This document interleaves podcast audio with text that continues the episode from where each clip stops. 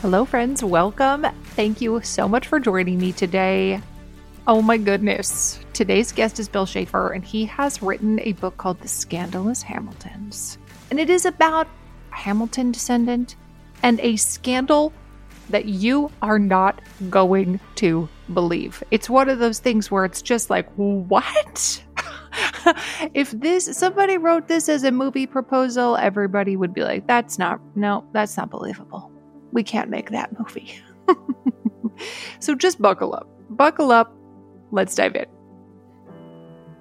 I'm Sharon McMahon, and here's where it gets interesting. Well, I'm very excited to be chatting with Bill Shaffer today. Thank you for being here. Thank you. I saw your book on an upcoming release list, and I was like, well, I will be reading that. I'm, I'm glad. I'm glad. and I think the book is very, very aptly titled. It's called The Scandalous Hamiltons. A Gilded Age grifter, a founding father's disgraced descendant, and a trial at the dawn of tabloid journalism. And that definitely, like, boy, that ticks a lot of boxes in my brain, Bill. Yeah. Let's start at the beginning.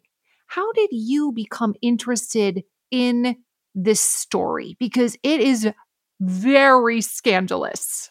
Yeah, I live on the uh, west side of Manhattan. And I, about in 2017, I relocated to a new building and I was out for a walk in my sort of little three or four block area. And I got to the end of 76th Street and Riverside Drive, and I saw this fountain. It's an old horse fountain. And it stopped me, and I thought this looks like something you would see at Grand Central Terminal.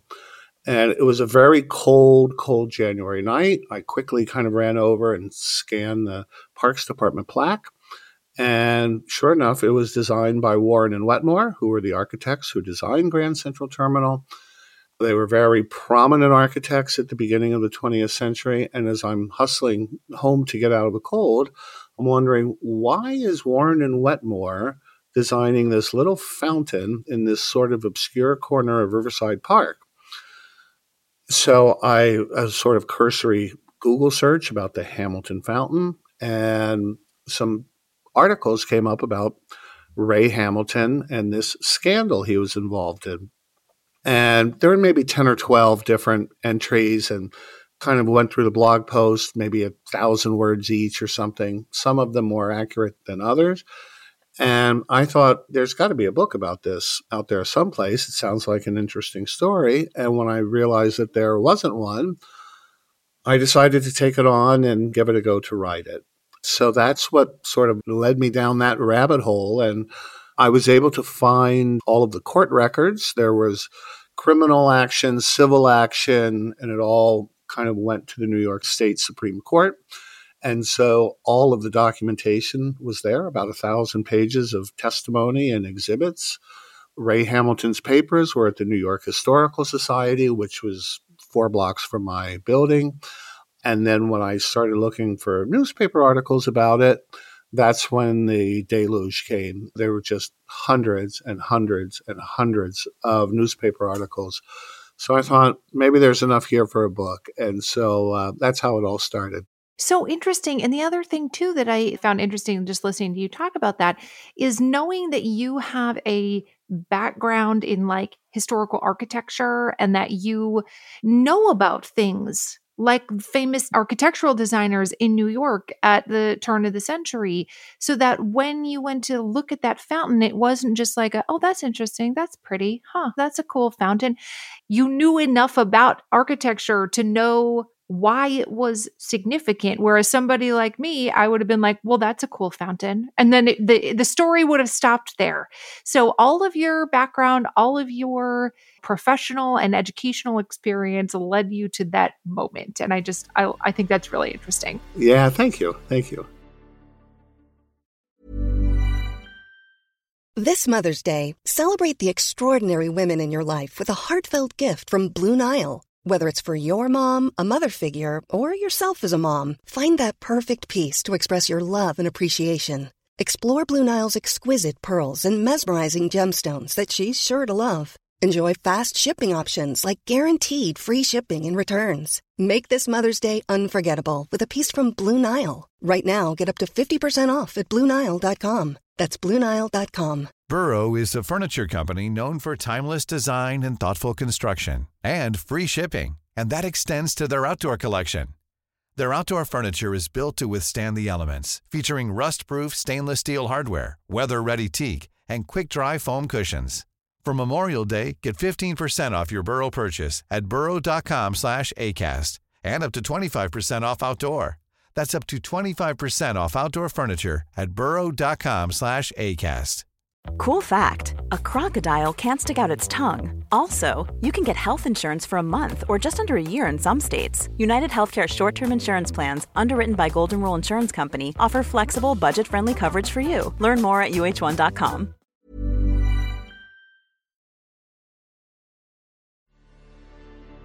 So you started digging into this story, and most people who are listening to this will not have read The Scandalous Hamiltons yet. They probably will when we're done talking about this, or so. they'll go buy it. I hope so. But they haven't read it yet and they have no idea what we're talking about. So, can you give us a very high level overview? Don't give us any spoilers because we want to read it, but a very high level overview about like what exactly is so scandalous that it would result in a thousand pages of court transcripts and hundreds of newspaper articles. So the story begins with Robert Ray Hamilton.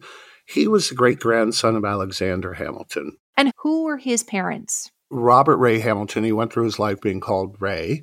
So Ray Hamilton's father was a uh, West Point grad, a brigadier general in both the Mexican War and the Civil War. His name was Schuyler Hamilton. Ray's grandfather was John Church Hamilton, who was a, a son of Alexander Hamilton and a biographer of his own father. And then, of course, his great grandfather was Alexander Hamilton. And the story takes place from sort of 1885 to about 1900, 19 ends in 1910. In the 1880s, the Hamilton family, and I write in the book, is a little bit akin to the name Kennedy today, in that it was 80 years past the Hamilton Burr duel. However, there were a lot of offspring. They were a very socially prominent family in New York. They were real estate developers, business people, philanthropists. So it wasn't uncommon at all to read about a Hamilton doing something for the good in and around New York. So Ray Hamilton, uh, like almost all Hamiltons, graduated from Columbia University, Columbia University Law School.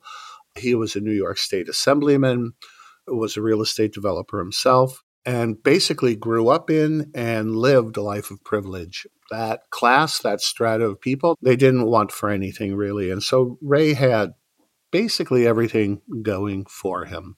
So he's the one central figure in the story, and the other is his wife, Eva. And Eva's story could not be more different than Ray's. Eva grew up in the hills of eastern Pennsylvania around Scranton, Wilkes-Barre. Her father was an alcoholic. He was an itinerant woodcutter. They moved from logging camp to logging camp, basically people clearing trees to lay railroad tracks to haul coal out of that part of the country and she was the youngest of six children. And the consensus in, in the village that they spent the most time in was that she, quote, wasn't going to be bright. And Ray and Eva met in 1885 in what was known as a bawdy house.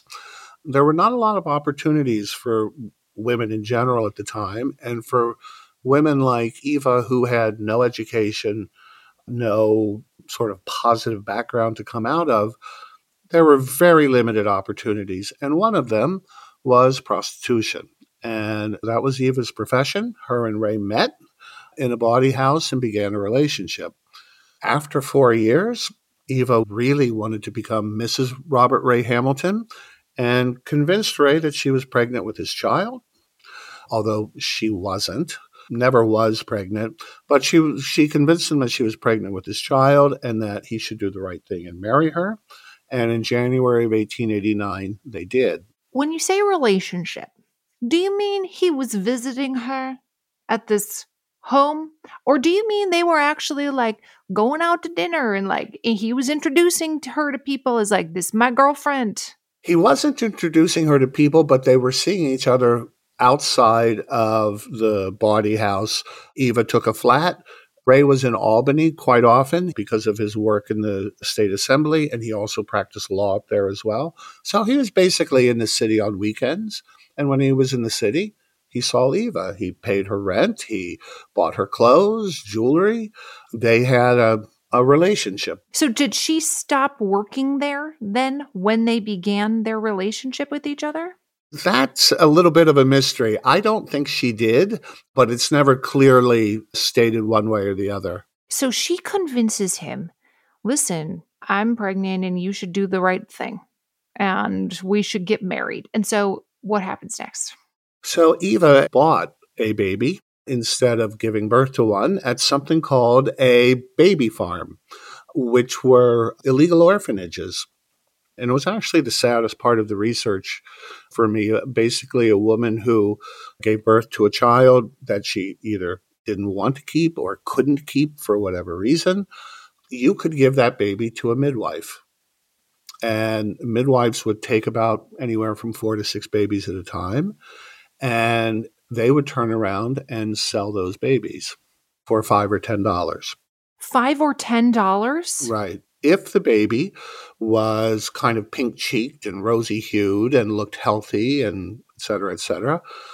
Unfortunately, babies that had some kind of physical issue or or something that didn't look right, those babies were often, unfortunately, the, the victims of infanticide. So Eva bought a baby.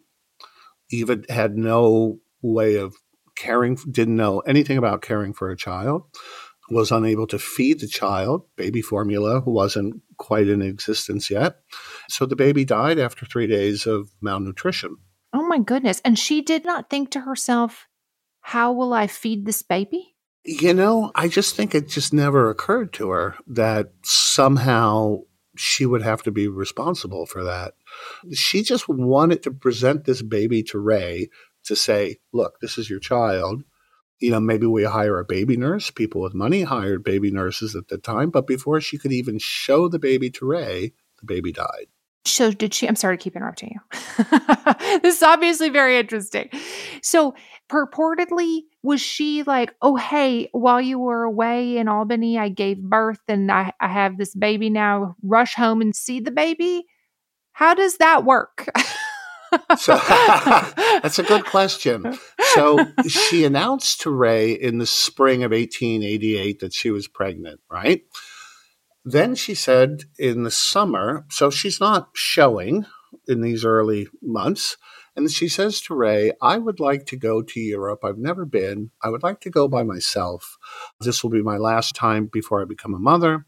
So Ray paid for her to travel around Europe for a couple of months during the summer. When she came back, he was in Albany quite often. She would use a well placed blanket or shawl to kind of cover herself. And then in the last, basically the last trimester, women had what was called a lying in period. It was essentially bed rest. If you were a woman of means, you could do that in a hospital. If you were somebody like Eva, you would go to your mother's or an aunt or an older sister, et cetera, et cetera. And so in September, she announced to Ray, I'm going to Elmira to my mother's for my lying in period. I will be back around Christmas time. And when I come back, I will present to you our child. So she bought the baby in Elmira. And on the trip back from Elmira to New York City, that's when the baby died. So now she's told Ray that this baby is born. So she gets to New York and she has to buy a second baby. I, this is so it's just you know like one of the things that i read when i was getting ready to read your book was a quote from booklist that said if legal thriller star john grisham thought up the story of robert ray hamilton and eva steele one morning by lunch he would have abandoned the idea as too far fetched. and the deeper you get into the story, you're like, so she bought a second baby. Well, it comes and it gets worse. It go, it's downhill from the second baby. And it gets it goes downhill from there. So that is the baby that Ray is introduced to as his child, Beatrice Ray Hamilton. Ray and Eva aren't living together. Ray says, "Wow, I've got a baby." He goes back to his townhouse. Eva stays in her flat. Baby number 2 dies. She sends a mother, basically a family friend out to buy a third baby. She comes back with a third baby and uh, Eva says, "You idiot, this looks nothing like baby 2." Ray will certainly know the difference. So Eva returns that baby and buys a fourth baby. Why is it so easy to buy a baby, Bill? How can you just quickly get four babies? Because as as I said, it was it was actually pretty common. There were a number of them in Manhattan, in Brooklyn. There were estimated to be about 20 or 30 of them. So it was not difficult at all to do that. But meanwhile, she has no plans for how to feed the baby. Is this because she- is like you mentioned earlier? Like everybody in town was like, she'll never amount to much. She's not very bright. Does she legitimately not have any idea how to, like, I'm going to have to get milk for this baby somehow? Well, by the time baby four is on the scene, she convinces Ray that they need to hire a baby nurse, which they do right away. So the baby nurse kind of takes over all of that. And the baby nurse, a woman named Marianne Donnelly, was a hard drinking, kind of lower middle class baby nurse. And after about eight months, she figured out something was going on because whenever Ray was away on business, Eva was visited by a kind of a shady character and his mother, a guy named Josh Mann. It turns out that Josh Mann and Eva had a common law marriage, which came out in the course of all this courtroom action. So the baby nurse kind of figures all of this out. They are in Atlantic City on on holiday, and Ray, after now spending eight months with Eva full time, decides that he wants a divorce, that this isn't going to work long term. After all, Eva absolutely says, No way, I am not divorcing you. They're fighting all the time, and the baby nurse inserts herself into the situation and she tells Eva, I know what's going on with you and this guy, Josh. I'm going to tell Ray about the whole deal. And Eva, thinking the only solution that could come to mind in the middle of this argument with Marianne Donnelly is to stab her, which she did. And this occurs on Monday, August 26th, 1889, in Atlantic City. It happens at about noon. By five o'clock, reporters from Philadelphia, New York, Baltimore, whoever could get on a train fast enough, have arrived in Atlantic City because the news has gotten out that a Hamilton is involved in a stabbing, possible murder, because the nurse was on her deathbed. And the next morning, it was front page news everywhere and stayed in the news on the front page for weeks on end, beginning in 1889. It would kind of move to the interior pages, and then Eva would do something and it would come back to the front pages. And the whole thing just perpetuated for a number of years. We have all had embarrassing moments where something didn't smell quite right. And if you have any children or people in your lives who have stinky toes, stinky feet, and those stinky shoes pile up by the door of your house, and then when people come over, they're like, um, your house smells weird. There's a solution for that, and it is not necessarily spraying down your house with disinfectant. It is taking care of the smell at the source by using Lume on places like the people in your house's stinky feet. It is a whole body deodorant. It is safe to use anywhere on your body. It was created by a doctor who saw firsthand how stinky feet and other body parts are often misdiagnosed as problems when in reality you could just use a product like Lume and it would take care of the issue. It has been clinically proven to block odor all day and control odor for up to 72 hours. Lume's starter pack is perfect for new customers. It comes with a solid stick deodorant, a cream tube deodorant, two free products of your choice like mini body wash and deodorant wipes, and free shipping. As a special offer for listeners, new customers get $5 off a Lume starter pack with code Sharon at lumedeodorant.com. That equates to over 40% off your starter pack when you visit lumedeodorant.com and use code Sharon. We hear from a lot of interesting people on this podcast, and I know that I am always hungry for more. And what if you could learn from the world's best all in one place? Guess what? You can. With Masterclass, you can learn from the best to become your best. Masterclass is the only streaming platform where you can learn and grow with over 200 of the world's best instructors. For just $10 a month, an annual membership with Masterclass gets you unlimited access to every instructor. And you can access Masterclass on your phone, your computer, your smart TV, even in audio modes. You can listen to it like a podcast. I know that when I watch Doris Kearns Goodwin, that first of all, I'm going to be getting fantastic information, that the production level is going to be incredible, and then I'm going to walk away feeling smarter and more informed than I was before. Right now, our listeners get an additional 15% off any annual membership at masterclass.com slash Sharon. That's 15% off at masterclass.com slash Sharon. Masterclass.com slash Sharon. The show is sponsored by BetterHelp. We all have stress in our life Absolutely. It's unavoidable. It's just part of the human experience. But some of us have more than others, and some of us handle it better than others. Some of us really keep it bottled up, and it can start to affect us negatively. I would imagine at some point in your life you can relate to this, right?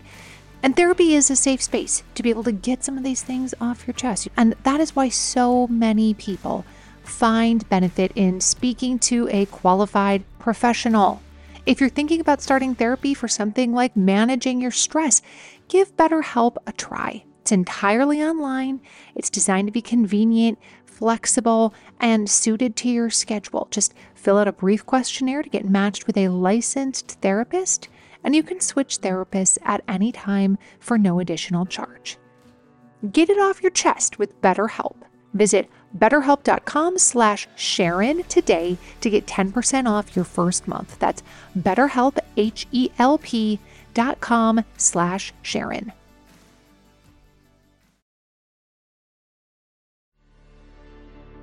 What was the general public consensus at the time? Was it like Wow, that woman, and she really trapped Ray Hamilton. What a ne'er do well. What an evil woman. Or was the general public consensus that Ray was involved somehow? Like, how could a, the Hamilton stoop this low? Like, what was the vibe of these newspaper articles? There was all of this stuff about Eva came out, and she was definitely painted as a not very good person. On the other hand, though, people were shocked that a Hamilton was involved in this, and there was kind of a general consensus about how could somebody who's supposedly so smart and put together and a lawyer and a politician and a real estate developer, how could he get himself involved in something like this? So there was this sort of duality being played out, but it was also the beginning of as the cover says, tabloid journalism. Joseph Pulitzer had bought the New York World which he considered a real sort of working man's paper. And for his readership, he loved to print stories of basically rich people getting their comeuppance. And anything that involved drunkards and violence and tawdry behavior and prostitutes, I mean, his readership just ate that stuff up. So Ray and Eva were just kind of a constant stream of tawdry subject matter for these people to just scream on the front pages. And so the newspapers loved it. And Eva was a bit of a fashionista, a clothes horse. She would make these courtroom appearances in these incredible outfits and would play to the newspaper men assembled, you know, on the perimeter. And If she thought the situation called for herself to swoon, she would swoon. To be indifferent, she would be indifferent. She treated it like a performance. And so the newspapers, in a way, although they thought she was not a good person, loved to write about how Eva took center stage through all of this. So it was a, sort of a strange mix of coverage. It sounds almost like somebody who was involved in the plot of the movie Chicago where it's like a woman of the night does something terrible and then she hires Billy Flynn, the attorney played by Richard Gere, and they plan the entire performance. You'll pretend to be pregnant. You'll wear that outfit. You'll, you know, be like, I'm, I haven't eaten in four days. And then you'll faint on the steps of the courthouse because the press just ate it up. And of course, the tawdry sort of press, they were characters in the show Chicago as well. You talked about Joseph Pulitzer, how popular this type of journalism became. Were there certain journalists who were just like this was their story and they spent all their time like going to the courtroom did any journalists that in your research come to prominence because of their coverage of this story well, probably the most the most notable was Nellie Bly. If your listeners know Nellie Bly, she very much kind of invented investigative journalism. She spent eight days in a, an asylum as an undercover, exposing all of that around the world in 80 days and all of these things that she did. So Eva was convicted of this stabbing and sent to the Trenton State Prison, and everybody thought that would kind of be the end of Eva. Nellie Bly talks her way into an exclusive jailhouse interview with Eva. The press basically sided with Ray, even though they had misgivings about his why he would do something. Basically, Ray was a good, upstanding guy, and and she's a not nice person. So Nellie Bly worms her way into Trenton State Prison convinces the, the matron to let her speak to Eva and publishes over the course of two days these long articles with Eva telling her entire side of the story. And that just kind of fanned the flames all over again. Eva was a storyteller. I write in the book, facts were fungible with her. So whatever she, whatever she needed to say to kind of get by or get through a situation, she would. And so she told all of these stories about Ray that the baby wasn't hers. It was a friend of Ray's who had gotten somebody pregnant, and Ray didn't know what to do. So Eva volunteered to take care of the baby, all kinds of stuff. So Nellie Bly was certainly the most prominent of the journalists involved in it. And the chief of detectives for the New York City Police Department was a guy named Tommy Burns. And Tommy Burns is credited with he kept a picture of known criminals on his desk called the Rogues Gallery, which was kind of the precursor to the um, mugshot book that we know. He invented what we now know as the third degree. He's basically credited with kind of creating the modern police interrogation techniques. And Tommy Burns, the police department was right across the street from a press office where all the newspapers would keep their reporters for police news. And if Tommy Burns summoned you across the street, everybody dropped what they were doing, drinking, playing cards, and rushed over with their notebooks. And Tommy's the one who actually spilled the beans on this common law marriage, everything that about the baby purchases, et cetera, et cetera, et cetera. And so between Tommy Burns and Nellie Bly, they're the ones who got the story out in the most full way. But what's interesting about it is, you know, today, if there's a scandal happening, right, people think that we'll start tweeting that they have inside information about it, or somebody aligned with one camp or another will leak things to the press right? That was all happening then. There were closed door depositions that supposedly nobody was supposed to know about. And in the papers the next day, there would be Eva's side saying what her witnesses said, Ray's side saying what he said. So many of the ways that sort of modern media reporting plays out now was happening then. It's just the only vehicle was the newspaper. What happened to the baby? Beatrice essentially was taken by Ray's brother. A, a, guardian was named in the court for her, et cetera, et cetera. By the time she was 15 or so, one of my biggest holes in my research was whatever happened to Beatrice. I was looking for two years, and I finally kind of stumbled across a piece that led me somewhere. And so I reached out to these people and said, by any chance, was Beatrice Ray Hamilton this person? And they came back to say, yes, indeed it was. And I said, would anybody in the family care to talk to me? Or if there are any artifacts, anything you'd want to share? And it came back that Beatrice had a very hard beginning to her life. She never wished to speak about it, and she kept nothing from the early days of her childhood. Essentially, she moved from New York about as far across the country as you can go. She lived a full and complete life, had children, grandchildren, and I write in the book out of respect for her family uh, that they didn't want to talk about it. I left it there. She had a very, very difficult beginning of her life, but from what I can gather, a pretty nice ending to it. Listen, I know if you pick up any kind of beauty magazine or you follow an influencer, there's like a new skincare product every single day of the week, and it can be really difficult to know which ones to even try, like which one is worth your money.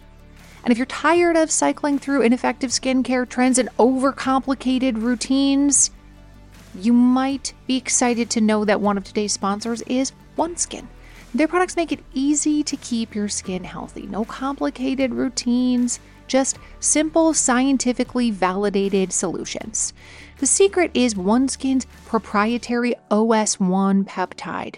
It's the first ingredient proven to switch off the aging cells that cause lines, wrinkles, and thinning skin. I especially like the eye cream. It's not too thick where you feel like it's going to clog all your pores, but it goes on really, really nicely under makeup.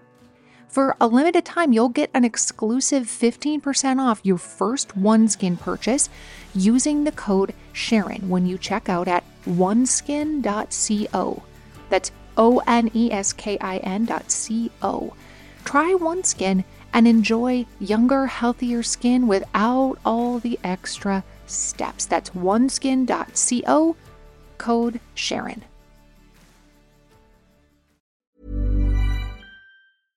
Small details are big surfaces, tight corners are odd shapes, flat, rounded, textured, or tall. Whatever your next project, there's a spray paint pattern that's just right because Rust-Oleum new Custom Spray 5 and 1 gives you control with five different spray patterns. So you can tackle nooks, crannies, edges, and curves without worrying about drips, runs, uneven coverage, or anything else. Custom Spray 5 and 1. Only from Rust-Oleum Hey, it's Paige DeSorbo from Giggly Squad. High quality fashion without the price tag? Say hello to Quince. I'm snagging high end essentials like cozy cashmere sweaters, sleek leather jackets, fine jewelry, and so much more. With Quince being 50 to 80% less than similar brands. And they partner with factories that prioritize safe, ethical, and responsible manufacturing. I love that. Luxury quality within reach. Go to quince.com slash style to get free shipping and 365 day returns on your next order. Quince.com slash style. This message comes from BOF sponsor eBay. You'll know real when you get it. It'll say eBay Authenticity Guarantee. And you'll feel it. Maybe it's a head turning handbag, a watch that says it all, jewelry that makes you look like the gem, or sneakers and streetwear so fresh every step feels fly. eBay gets it. So look for the blue check mark next to that thing you love and be confident that every inch, stitch, sole, and logo is checked by experts. With eBay Authenticity Guarantee, you can trust that feeling of real is always in reach. Ensure your next purchase is the real deal. Visit eBay.com for terms.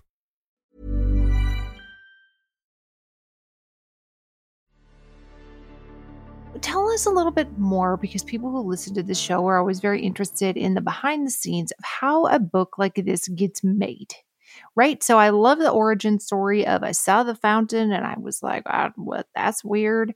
And I had a background in architecture. And then I started Googling and then I was, you know, enamored with this story. And you mentioned that you had to get the court transcripts and the newspaper articles and the papers of so and so. What was the process like for you of sifting through these many, many, many thousands of pages of historical documents? How do you organize them? How do you decide what details to include in the book and which to exclude? I'd love to hear more about that. So I found these court transcripts and I thought, you know what? I'm going to have to print these out, put them in a four inch ring binder, and just go through them. And so I started just reading them, putting post it notes when a new name or a new character came up. And what was interesting is when I I then got into the newspaper article portion, there wasn't a lot of fact checking going on with in newspaper publishing at the time. It was a lot of sensationalism, even in the most respected newspapers. And so the newspapers would write that Eva broke down on the stand and threw herself on the floor and was sobbing hysterically.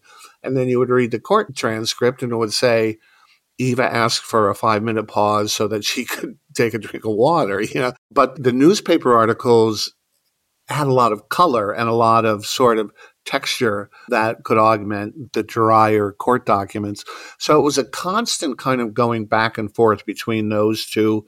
And at the Historical Society, in this collection of Ray's papers, there was actually nothing in his hand that he had written when the stabbing broke and all of this news of this scandal became public. All of these sort of noted attorneys in New York, his friends, Columbia classmates were all sending him letters and telegrams saying, if there's anything I can do to help you, please let me know. And there were a couple of letters from his father and a couple of letters from his brother. So it was just sort of a careful piecing of it all together. And then structuring the book in a way that A made it interesting, hopefully to readers, and B advance the story because there's so much in the story and so many sort of cameo characters that appear in it that I didn't want to sort of go off on too many tangents and get away from the main thrust of it. At one point in the book, Josh Mann, Eva's common law husband, is thought to be insane. And so a doctor is brought in. Uh, he's the head of the alienist department, uh, which was the forerunner to psychology departments at Bellevue Hospital in New York. And he testifies that, in fact, he thinks Josh is A, an alcoholic, and, and B, is insane. And he's a doctor. His name is Dr. Carlos MacDonald. So, okay, let me look up Dr. Carlos MacDonald. Well, not only is he head of this department at Bellevue, he's the co inventor with Thomas Edison of the electric chair the Hamilton family attorney was a guy named Elihu Root, a prominent attorney in New York at the time, went on to become McKinley's Secretary of War, Roosevelt's Secretary of War and State, won the Nobel Prize working with Woodrow Wilson and blah, blah, blah. And so every time I, I kind of thought that I had it all, everything I needed to put the book together, you start finding out more about these sometimes peripheral or secondary characters. And it's like boy i gotta i gotta get that in the book you know? And so then it becomes a process of sort of self-editing. What's important to advance the story and what is just my own personal interest that might not be of interest to anybody else? The regular question of like will other people find this interesting too? Or is it just me? Right. That right. is the million dollar question that I used. To, I, am very familiar with the struggle, Bill. Yeah. was this process? Was it satisfying to you at the end? Were you like, that was a real good story. I'm real proud of how that turned out. Yeah, absolutely. It's a great point of personal pride with me. Quite honestly, once I had it together far enough with a manuscript and a book proposal and all of that stuff. I wasn't getting very far trying to get it published. I, that proverbial drawer of rejection letters, I'm in that club. So I'm grateful for it. I'm proud of the effort and it's been very rewarding. Well, I the the story is just like we gave like a bird's eye view but there's a lot left that we did not talk about. There's a lot of scandalous details that, I mean, just the idea that one woman could quickly and easily buy four babies. Yeah. You know what I mean? Like just that alone is absolutely fascinating. We think about how how lengthy adoptions are now today where you're like you need 50 grand and it's going to take 3 years and you know what I mean? Like the idea that in a couple of like a week or two you could have purchased four separate babies and sent one back cuz it didn't look enough like the other ones. Do you know what I mean? And that one would die and they'd give her another one. Just there's so many details that I think the reader will find interesting and a lot that we did not get into and that they're going to have to read to find out. Read the book and, and it will all be revealed. Thanks so much for being here today, Bill. I really enjoyed chatting with you. Oh, thanks, Sharon. I really appreciate you having me. I, I'm thankful for it. You can buy Bill Shaffer's book, The Scandalous Hamiltons, wherever you like to buy books. I'll give you a little plug for bookshop.org that supports independent bookstores. Thanks for being here. This show is researched and hosted by me, Sharon McMahon. Our executive producer is Heather Jackson. Our audio producer is Jenny Snyder. And if you enjoyed this episode, would you consider leaving us a rating or a review on your favorite podcast platform? That helps us so much. And we always love to see your shares and tags on social media. We'll see you again soon.